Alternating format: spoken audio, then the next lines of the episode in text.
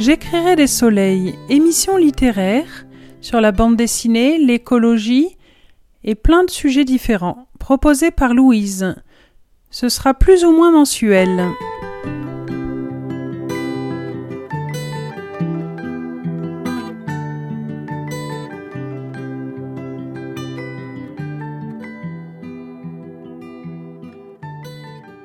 Bonjour, aujourd'hui je vais vous présenter trois livres. Pandémie, une production industrielle, écrit par Lucille Leclerc, édition du Seuil, collection Reporterre. La fin de la méga machine, Fabien Scheidler, édition Seuil, Anthropocène. Le monde entier en quatre-vingts recettes, naturellement équilibrée et gourmande, Marie Chioca, édition Terre vivante.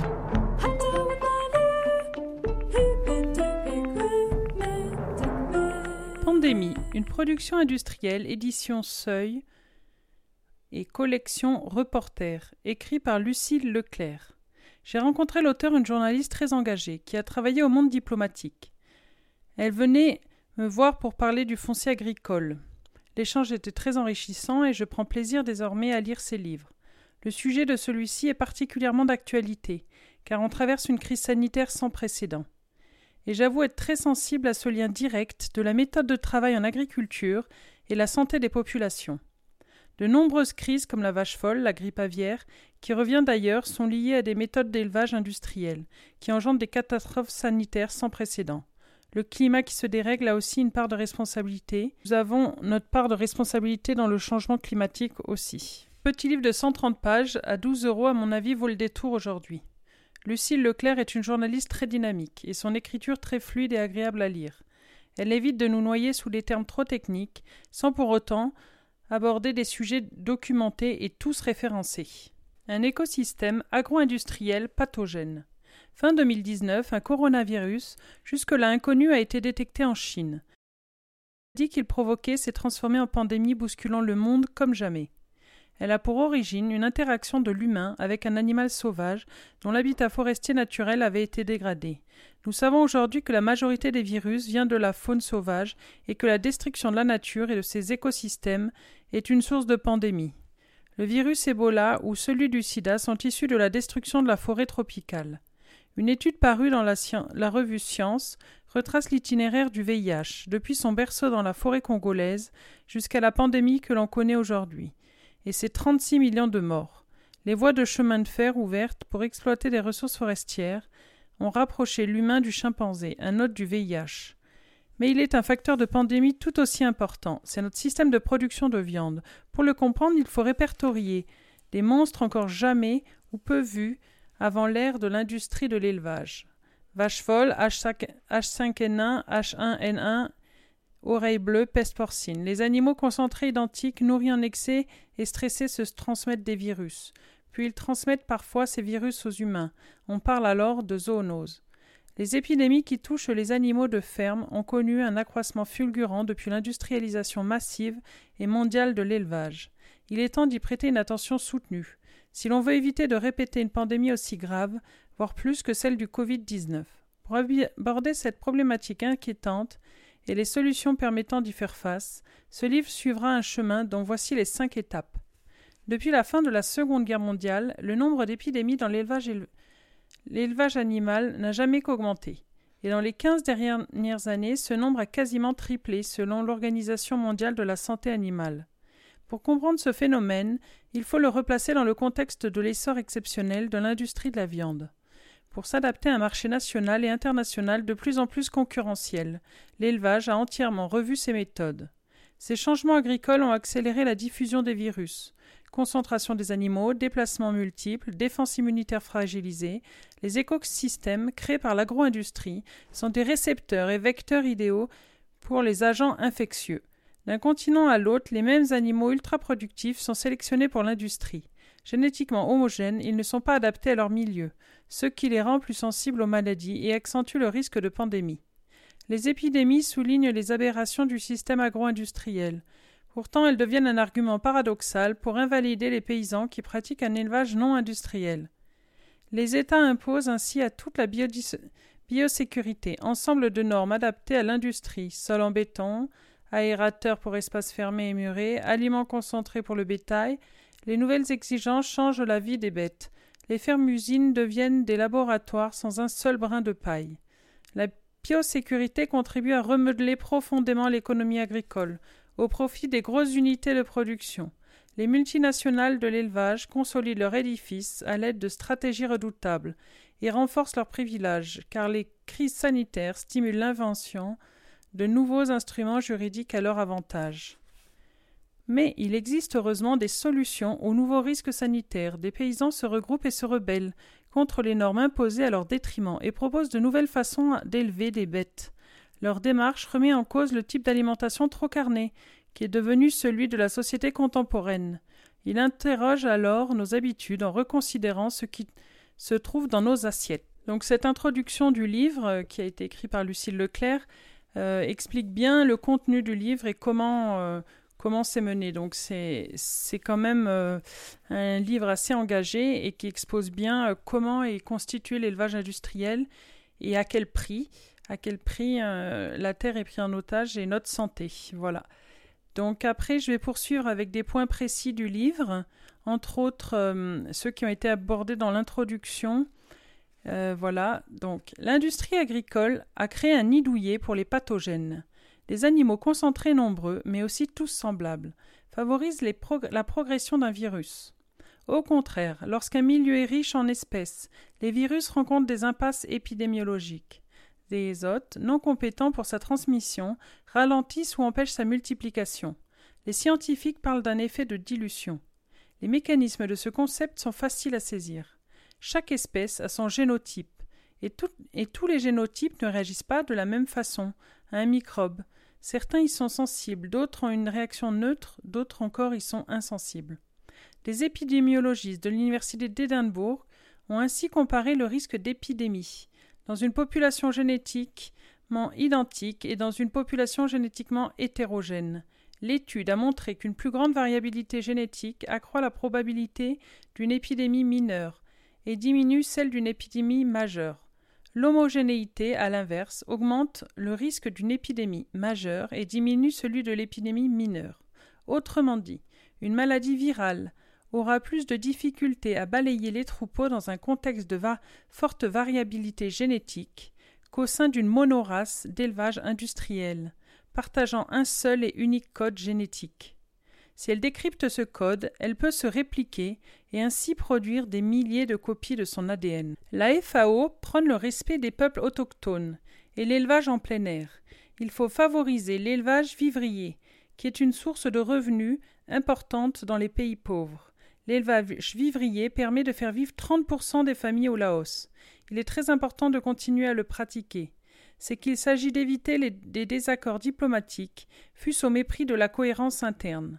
La F A O répète par exemple qu'une densité de l'élevage plus faible aide à éviter la propagation d'un virus, pour affirmer ensuite que les élevages les plus sûrs sont ceux qui élèvent des animaux confinés, concilier l'engagement en faveur des plus démunis et la défense d'un mode d'élevage industriel, la pro- préoccupation pour la misère humaine et l'exaltation de la concurrence sur un marché intégré à l'économie mondiale.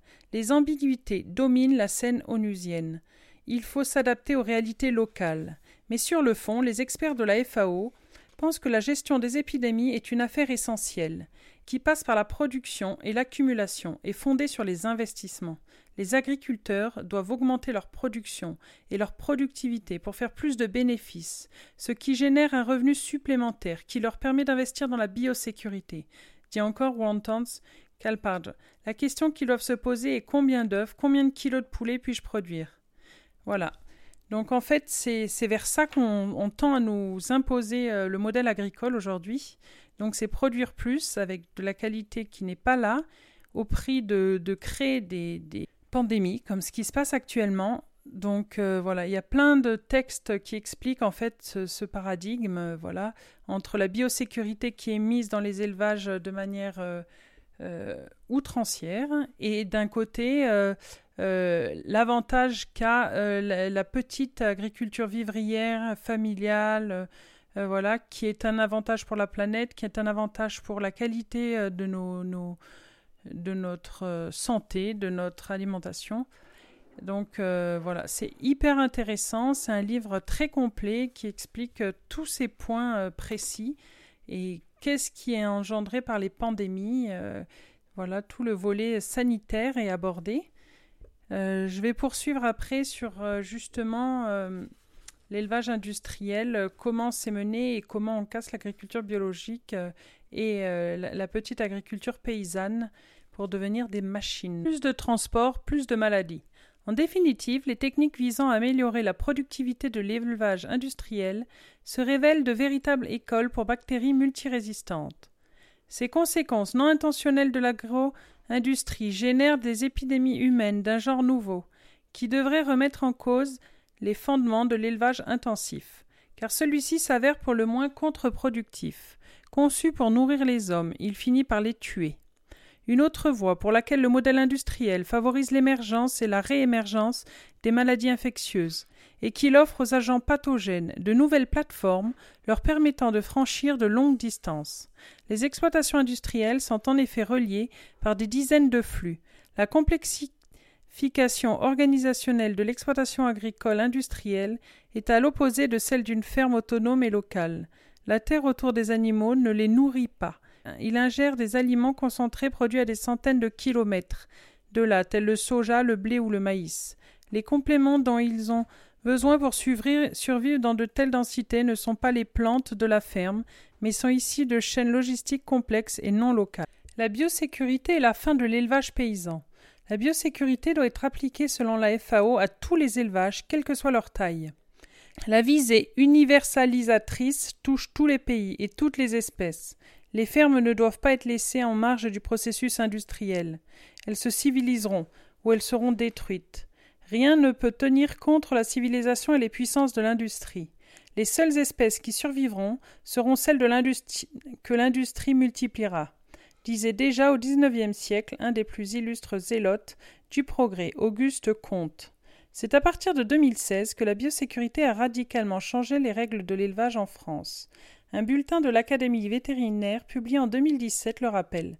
Avec la crise de la grippe aviaire de deux mille quinze à deux mille seize, les mesures de biosécurité sont devenues obligatoires pour les détenteurs d'oiseaux. Les auteurs, trois cadres de, du ministère de l'Agriculture, annoncent la suite. À l'avenir, toutes les filières, qu'elles soient extensives ou intensives, devront intégrer des mesures de biosécurité et de s'interroger.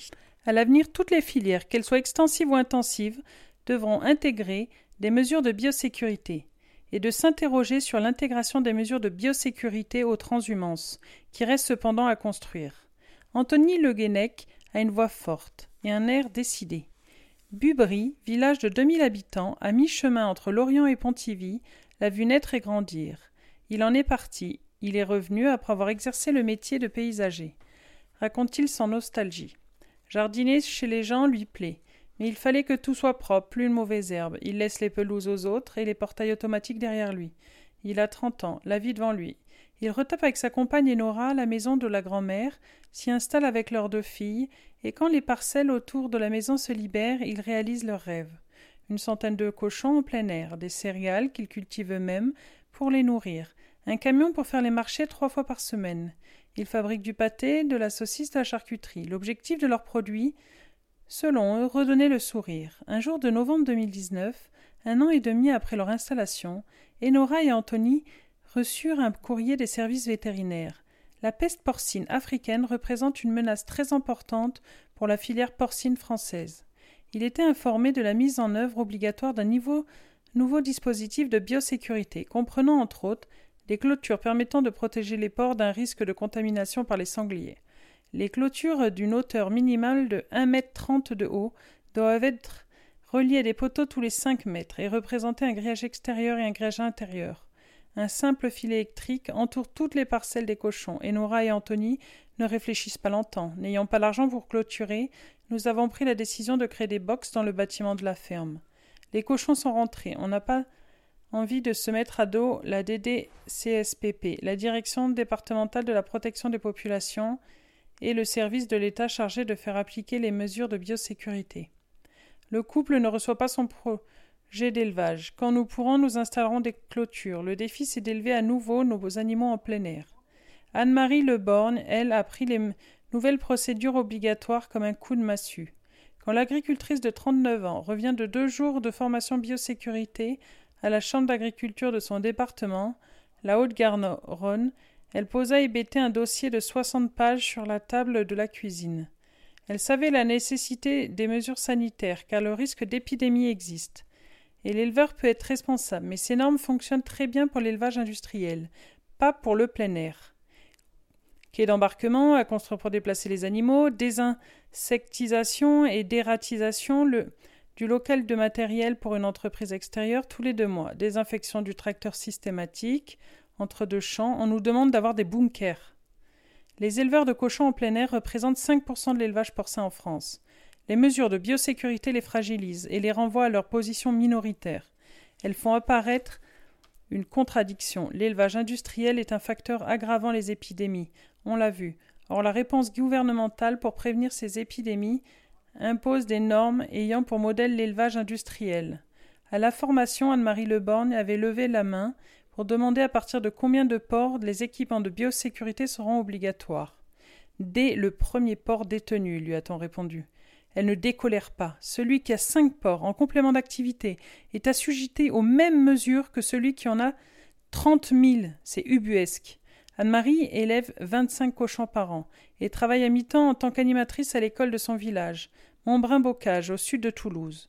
Lorsqu'elle n'est pas avec les enfants, elle occupe, elle s'occupe des bêtes. Elle prépare ses commandes en tout deux mille kilos par an. Elle écoule en vente directe. Deux mois après la formation, elle décide d'arrêter. À Montbrun-Bocage, il n'y a plus de cochons. J'ai fait le calcul. Pour rentabiliser l'investissement de la mise aux normes de biosécurité, il me faut augmenter mes prix. Je ne vais pas vendre une côte de porc à dix-huit euros le kilo, explique Anne-Marie. C'est injuste, psychologiquement très dur. Il n'y a aucune reconnaissance de notre travail. À la Chambre d'agriculture, un accompagnement est pourtant proposé. Frédéric Relais, conseillère en élevage dans le département de la Haute-Garonne, indique que pour entreprendre les travaux de biosécurité, les agriculteurs ont droit à une subvention cofinancée par le Conseil régional et l'Union européenne qui s'élève à trente pour cent du coût du matériel. Insuffisant pour Benoît et Isabelle Dubois qui estiment la dépense à quatre cent mille euros, et sans compter le temps de travail et d'entretien. Ils n'ont pas gagné autant en trente ans de carrière. Après avoir payé nos charges, il nous reste cinq cents euros par mois à deux pour vivre.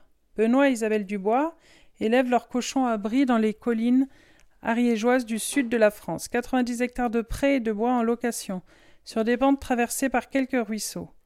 Lorsqu'on monte au sommet, on voit l'Espagne, avec du rocher et certains endroits, sur des dénivelés de cent mètres sur trois cents mètres de long. Installer un grillage, c'est infaisable. Leurs deux cents cochons entretiennent ce coin de montagne peuplé de chênes, ce qui permet de limiter la végétation et d'éloigner le risque d'incendie. Isabelle et Benoît continuent à planter sur ces terres sèches, frênes, aubépines, pruneliers, mais à soixante ans, ils pensent être les derniers à y élever du cochon. Ils ne prennent pas de stagiaires pour ne pas faire miroiter un jeune un projet d'installation impossible. Voilà, ce petit livre qui dérange, c'est sûr, mais qui coule d'évidence dans ce monde qui devient fou et où on a dû mettre à mettre le frein. Une des solutions, c'est de repenser nos assiettes et se diriger vers une alimentation issue de l'agriculture paysanne, locale et bio. L'élevage industriel et les méthodes culturales intensives sont désuètes et doivent cesser pour proposer des solutions qui changent nos écosystèmes à bout de souffle, où les pandémies vont croître. Cependant, il y a un rôle politique majeur qui devrait œuvrer dans ce sens-là, et pourtant, il va justement dans un sens complètement opposé avec les lobbies qui dirigent la P A C. Peut-être que la clé, c'est nous, et que le pouvoir est entre nos mains, plus que jamais.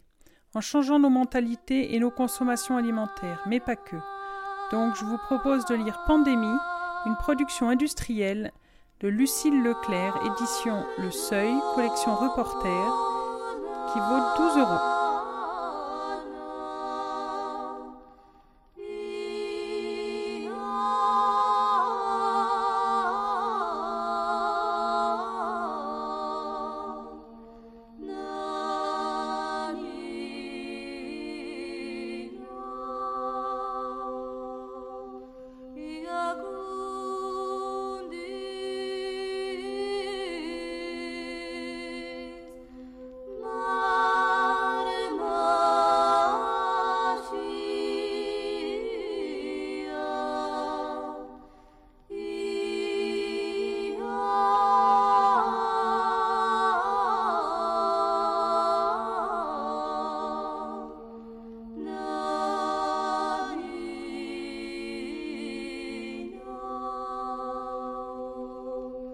Je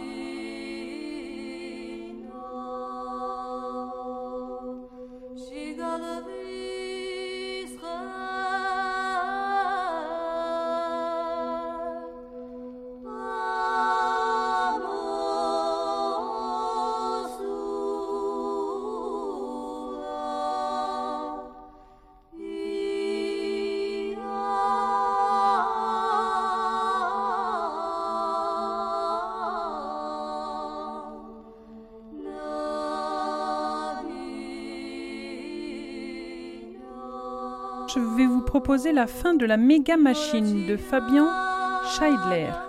Sur les traces d'une civilisation en voie d'effondrement.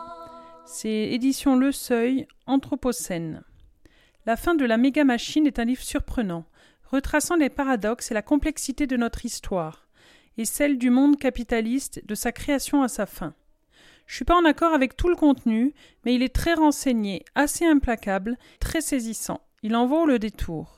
Pour être au plus proche de son contenu, je vais vous en lire plusieurs extraits et vous inviter à lire le reste. C'est sans aucun doute un livre complet au sujet d'une impasse qui a poussé à ce que la roue de la modernité nous épargne pas et que les plus démunis se retrouvent de plus en plus défavorisés. Quelques personnes détiennent beaucoup, beaucoup trop même, beaucoup trop de pouvoir dans le monde et cherchent le profit avant tout, quitte à nous réduire en esclaves. C'est une roue puissante qui avance et qui détruit, un équilibre fragile, menacé à disparaître sous son poids et sa vitesse insoutenable. Donc je vais vous lire l'intro. Nous sommes actuellement les témoins de la manière dont toute une planète, après quatre milliards d'années d'évolution, est consumée par une machinerie économique globale qui engendre simultanément des quantités abyssales de biens et de déchets, des richesses folles et une misère de masse, des salariés surchargés de travail et des chômeurs qui tournent en rond. Un extraterrestre qui nous rendrait visite ne pourrait trouver ce système qu'insensé. Et pourtant, il n'est pas dépourvu d'une certaine rationalité. Le noyau dur de cette rationalité consiste dans la multiplication à l'infini de colonnes de chiffres sur les comptes en banque d'un nombre relativement restreint d'êtres humains. quarante-deux hommes possèdent aujourd'hui autant que la moitié la plus pauvre de la population mondiale. Accroître les fortunes colossales d'une petite caste de super-riches semble être le seul et ultime objectif de la méga-machine globale. La Terre est saccagée pour que les zéros s'ajoutent sans fin aux zéros. Au fond, presque tout le monde sait à quel point ce système malade et qui rend malade et destructeur. D'après les sondages, quatre-vingts pour cent des Allemands souhaiteraient un autre système économique. En France, c'est à peine différent. Mais en Grande-Bretagne et aux États-Unis, l'adhésion à l'économie capitaliste est en chute libre, en particulier chez les jeunes. Les époques d'enthousiasme pour le progrès et d'euphorie capitaliste sont bien loin de nous. Parmi toutes celles et tous ceux que j'ai parlé au cours des dernières années, qu'ils soient conservateurs, de gauche, écologistes, jeunes ou vieux, chaque personne ne croit honnêtement que le système ait un avenir. Pourtant, ce qui domine en même temps, c'est un désarroi angoissant. En dépit de son caractère manifestement destructeur, il semble que l'engrenage ne puisse être arrêté. Après le fiasco des décennies de néga- négociations sur le climat, qui n'ont pas permis de poser des objectifs contraignants de réduction de nos émissions de gaz à effet de serre, de stériles conférences mondiales sur la faim, et au mieux de modifications cosmétiques d'un système financier hors de contrôle. Presque plus personne aujourd'hui n'attend sérieusement des gouvernements qu'ils impulsent un changement global de direction. Bien que chaque jour, on ne sache plus sur les conséquences fatales qu'entraîne le fait de continuer ainsi, les capitaines qui sont à la barre du grand vaisseau maintiennent imperturbablement le cap vers un naufrage, qui sera à coup sûr mortel. C'est d'autant plus étrange que, contrairement à ce que l'on entend souvent, ce ne sont pas les alternatives qui manquent.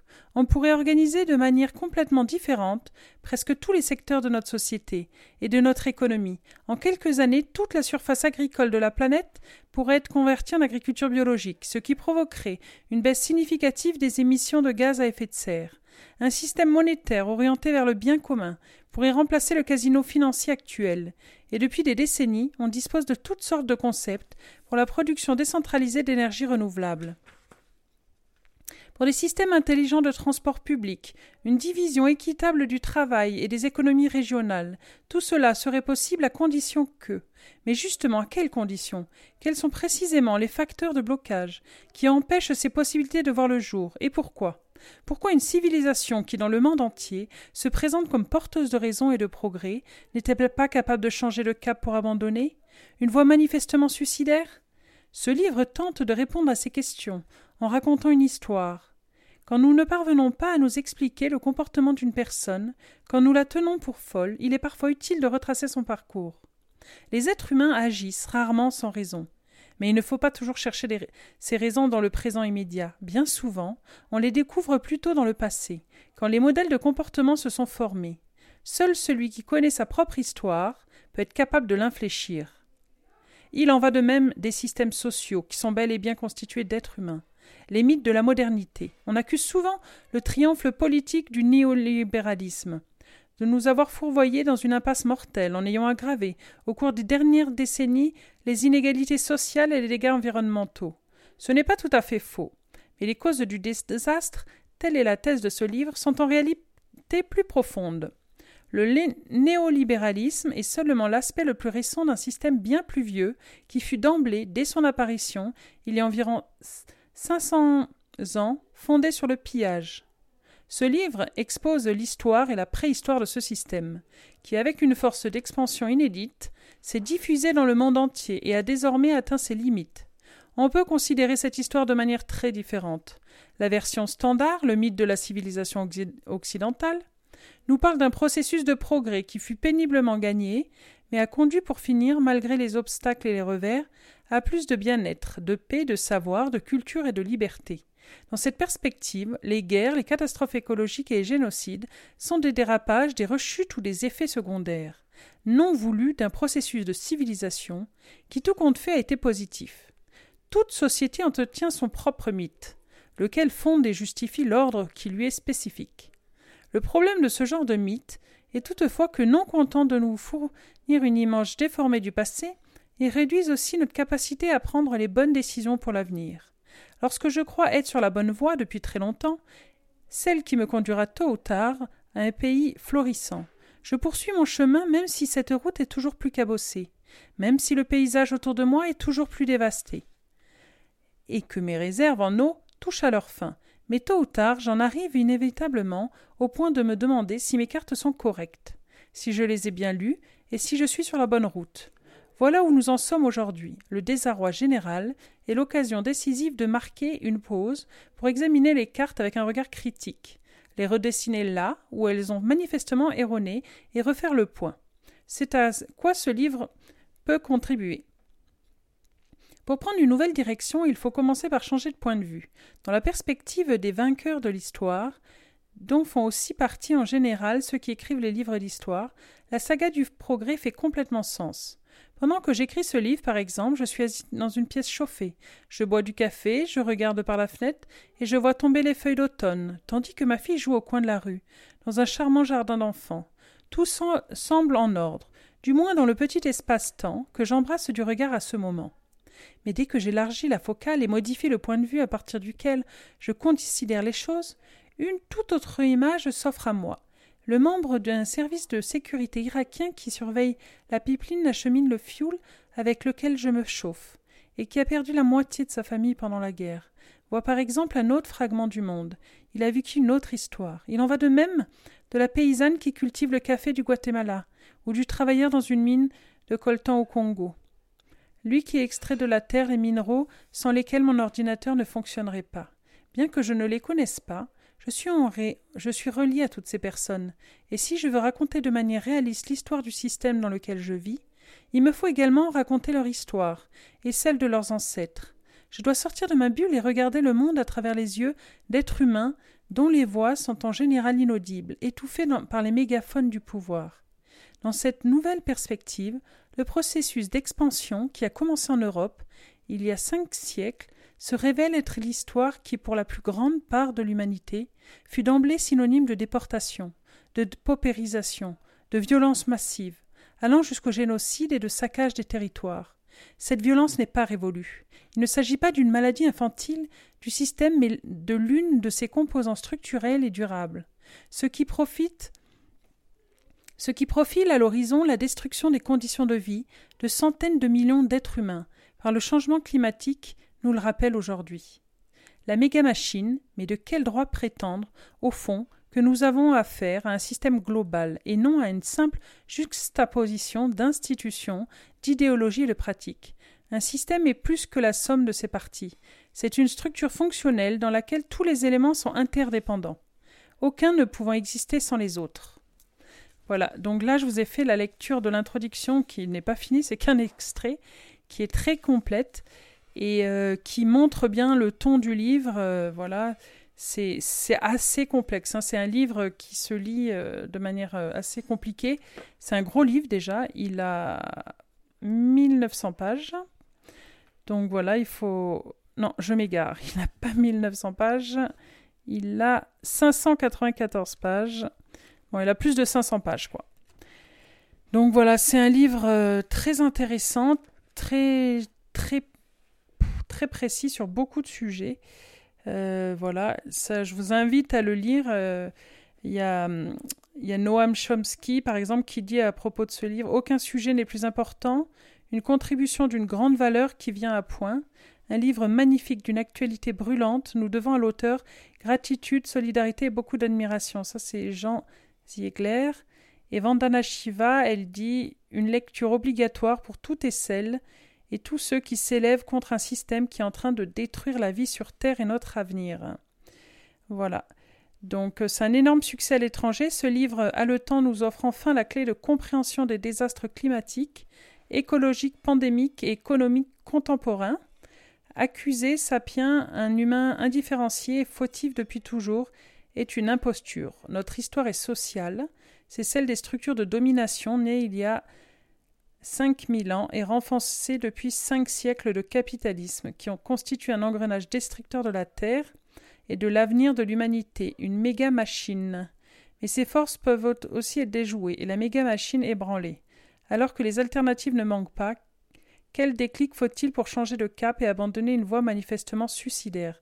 La réponse est dans ce récit, car seul celui qui connaît sa propre histoire peut être capable de l'infléchir, comme on l'a vu dans l'introduction. Et Fabien Scheidler a étudié l'histoire, la philosophie et le théâtre, donc c'est l'auteur. Il travaille comme auteur indépendant pour la presse, la télévision, le théâtre et l'opéra. Il publie régulièrement dans les Blätter für Deutsch, bon, c'est une édition politique allemande, et d'autres revues. En deux mille neuf, il obtient le prix Otto Brenner pour le journalisme critique. Il a aussi publié Chaos, la nouvelle ère des révolutions. Voilà. Donc, euh, ce livre, il vaut vingt-trois euros et c'est la fin de la méga machine de Fabien Scheidler.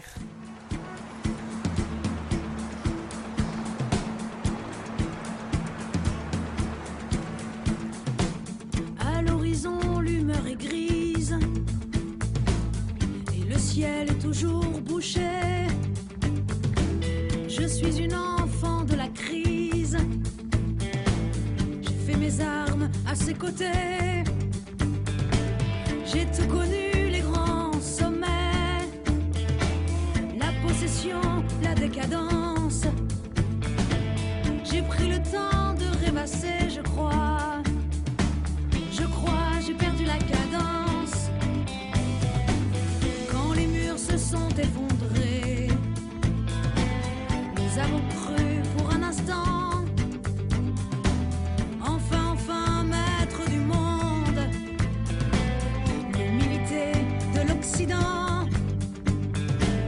Les glorieuses n'avaient laissé que de la poussière et des cendres. On nous apprenait à monter, pas à descendre, pas à descendre. Toi là-bas, ne sens-tu pas?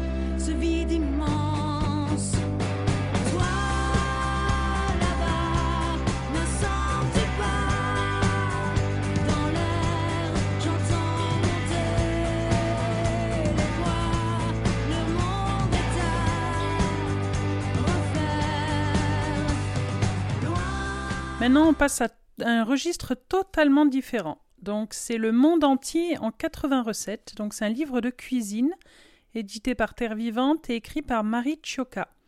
Pour ma part, j'adore cuisiner de nouvelles saveurs et quoi de mieux de s'aider d'un bon petit livre de cuisine pour cela. Le confinement et la vie actuelle ne nous permet pas de faire le tour du globe, mais par contre, c'est plus que jamais le moment de faire le tour de sa cuisine et de commencer à faire de nouvelles saveurs dans nos petits plats. Pas la peine d'avoir cinquante épices ou deux cents ingrédients, il suffit de s'aventurer sur un marché local pour trouver de bons petits mets, comme le coriandre et d'autres savoureux légumes et viandes locales et bio. Ce livre propose une belle photo accompagnée de sa recette, qui vient d'énormément de pays différents, de l'Inde au Mexique, du Japon aux îles Maurice. J'adore l'idée de voyager par les images et par les goûts.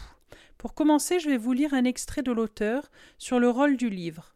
Pour ceux qui ne connaissent pas Marie Chioca, elle a fait de nombreux ouvrages. C'est une cuisinière hors pair pour la cuisine bio et locale. J'ai beaucoup de livres de cette super auteure très inspirante en cuisine. Maintenant, je vais vous proposer trois recettes du monde. Des boulettes aux pois chiches, un plat principal et un dessert, pour vous donner envie de cuisiner avec le monde. À vos marmites et partagez avec vos proches et ce que vous voulez. Donc désormais, on part au Kerala avec des boulettes de pois chiches. Ça s'appelle Paripu Vada. Le trempage des pois chiches, c'est douze heures à l'avance. La préparation, elle dure à peu près dix minutes et la cuisson, quelques minutes. Ce sont des palais dorés et ultra croustillants qui sont confectionnés à partir de petits pois chiches crus décortiqués de type Chana Dal ou Desi. Donc ça doit être des variétés. C'est végétalien, nourrissant, délicieux et très simple à réaliser. Les Paripu Vada sont en outre particulièrement digestes du fait que les pois chiches ont été débarrassés de leur peau. Donc pour quinze palais, deux cent cinquante grammes de petits pois chiches décortiqués, un oignon rouge pas trop gros, une gousse d'ail, un cube de gingembre frais, une cuillère à café de grains de fenouil, une cuillère à café d'origan, une cuillère à café de curcuma, une cuillère à café de sel, un peu de poivre bien parfumé, un peu de piment en poudre et de l'huile au choix pour la cuisson. Moi, je prends en général de l'huile d'olive. La veille au soir, mettre les pois chiches à tremper. Le lendemain, les égoutter, puis soigneusement les essuyer entre deux torchons épais. Les hacher au robot avec tous les autres ingrédients, jusqu'à obtention d'une pâte un peu grumeleuse, qui s'amalgame bien quand on a la presse dans les mains. Façonner une quinzaine de palais environ, trente-cinq à quarante grammes chacun, puis faire chauffer un centimètre d'huile au fond d'une grande sauteuse. Y faire dorer les palais, procéder éventuellement en deux fournées, jusqu'à ce que chaque face devienne bien dorée et croustillante. Éponger éventuellement l'excès d'huile sur un papier absorbant et savourer aussitôt. En tout cas, ça a l'air délicieux et les photos sont magnifiques. On voit des petits palais à base de pois chiches accompagnés avec du riz, un peu de coriandre et un petit peu de menthe.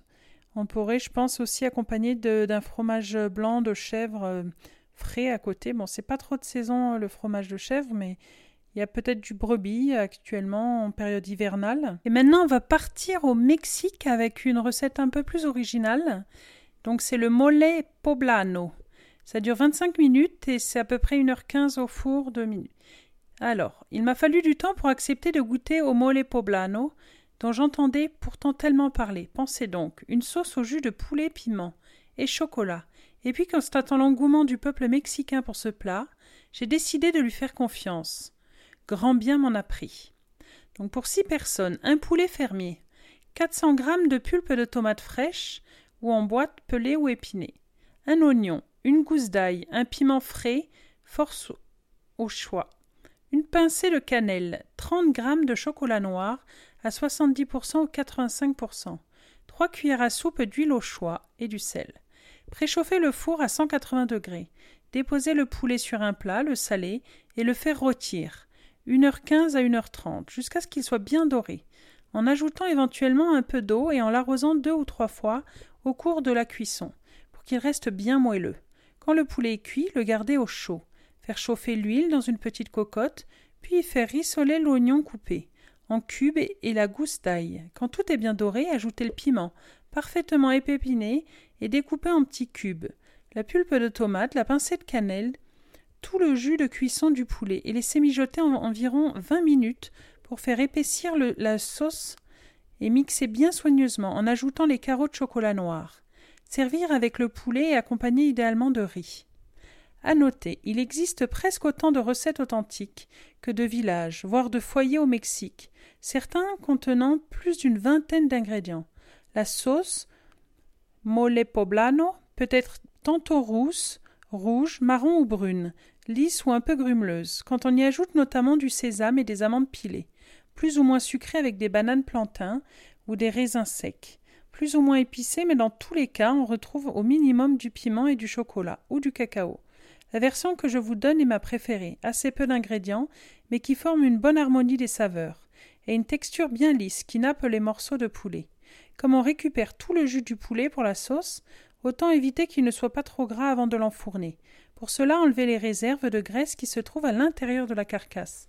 Près de l'orifice, vous pouvez aussi retirer au ciseau l'excédent de peau qui se trouve au niveau du cou du poulet.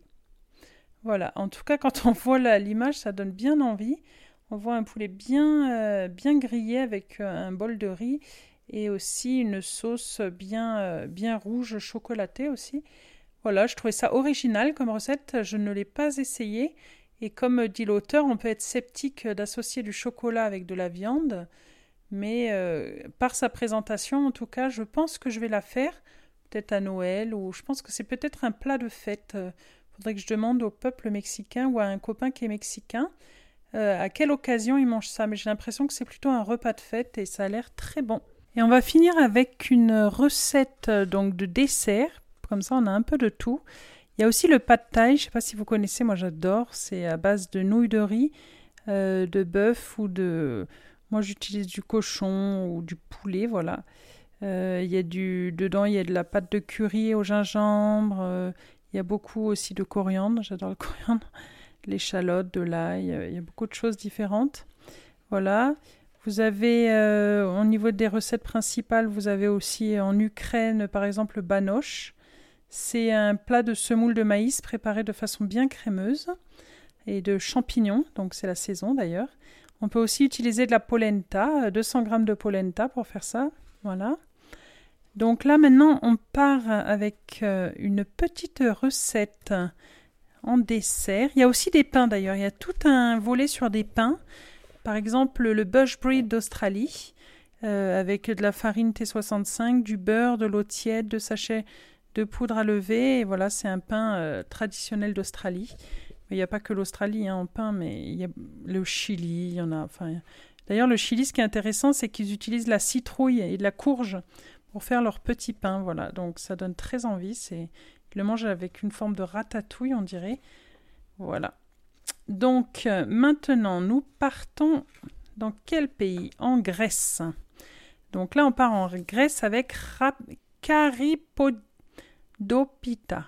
Donc, Karydopita. Donc, ça dure quinze minutes. La cuisson, c'est trente-cinq minutes. Cet incontournable gâteau grec aux noix se décline traditionnellement en de nombreuses petites variantes, au beurre ou à l'huile d'olive, imbibé d'un sirop de sucre ou de miel, à base de farine ou de semoule fine, et parfois même de pain rassis, au citron ou à l'orange, en mixant les noix ou pas, et en voilà une version particulièrement saine et ancestrale, l'huile d'olive, sucre brun, farine complète et sirop de miel. Et sincèrement, c'est un régal.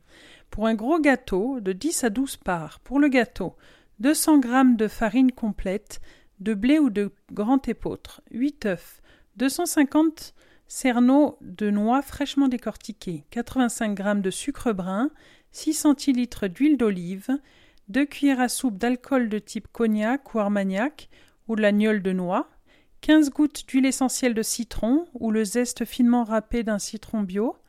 Moi je l'ai fait avec de l'huile essentielle de, de mandarine, ça peut être aussi pas mal. Un sachet de poudre à lever, une cuillère à café de cannelle en poudre. Pour le sirop, deux cent vingt grammes de miel d'acacia ou un autre miel assez liquide et pas trop fort en goût. Moi, j'ai utilisé du miel de lavande. vingt centilitres d'eau bouillante, une cuillère à soupe d'alcool et le même que pour le gâteau. six gouttes d'huile essentielle de citron bio ou le zeste d'un demi-citron. Le jus d'un demi-citron, donc le citron est quand même important. Hein, si, si vous en avez, c'est mieux. Préchauffez le four à cent quatre-vingts degrés en chaleur statique.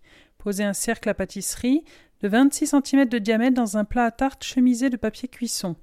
Au robot pâtissier, fouettez les œufs entiers avec le sucre brun et l'huile essentielle de citron, plusieurs minutes, en augmentant la vitesse des fouets au fur et à mesure, jusqu'à ce que le mélange s'éclaircisse, une mousse est double ou triple de volume. Pendant ce temps, concassez grossièrement les cerneaux de noix avec un rouleau de pâtisserie sur un plan de travail, puis bien les mélanger dans un saladier avec la farine, la poudre à lever et la cannelle. Quand les œufs fouettés en, ou doublés de volume, ajoutez tout en continuant de fouetter l'alcool puis l'huile enfilée. Versez le contenu du saladier sur les œufs, fouettez puis bien mélangez le tout avec une spatule souple en soulevant le mélange dans un mouvement tournant. Versez la préparation dans le cercle à pâtisserie, puis enfournez trente-cinq minutes. Pendant ce temps, mélangez tous les ingrédients du sirop. Quand le gâteau sort du four, imbibez cuillerée après cuillerée avec le sirop et laissez entièrement refroidir avant de découper. Bon à savoir, ce gâteau ne contient que des ingrédients bruts, mais il est malgré tout très aérien grâce aux œufs entiers, fouettés avec le sucre. Cette opération longue sera plus facile à réaliser qu'un robot pâtissier plutôt qu'avec un fouet électrique. Le jus et l'huile essentielle de citron peuvent être remplacés en même proportion par de l'orange ou de la mandarine bio. En pâtisserie, la règle pour imbiber un gâteau est d'utiliser un sirop froid sur un gâteau chaud ou un sirop chaud sur un gâteau froid. Mais pas ici, où le gâteau chaud boira à la perfection le sirop chaud. Voilà. Bon, ben c'est un livre euh, vraiment qui, a, qui est très beau, très bien présenté. Il n'est pas trop cher, il a vingt-deux euros. Il est bien cartonné, c'est un, un beau livre quoi, de cuisine. Il a à peu près euh, deux cents pages, un petit peu moins. Voilà, c'est donc euh, Marie Chioca, « Le monde entier en quatre-vingts recettes, naturellement équilibrée et gourmande ». Édition Terre vivante.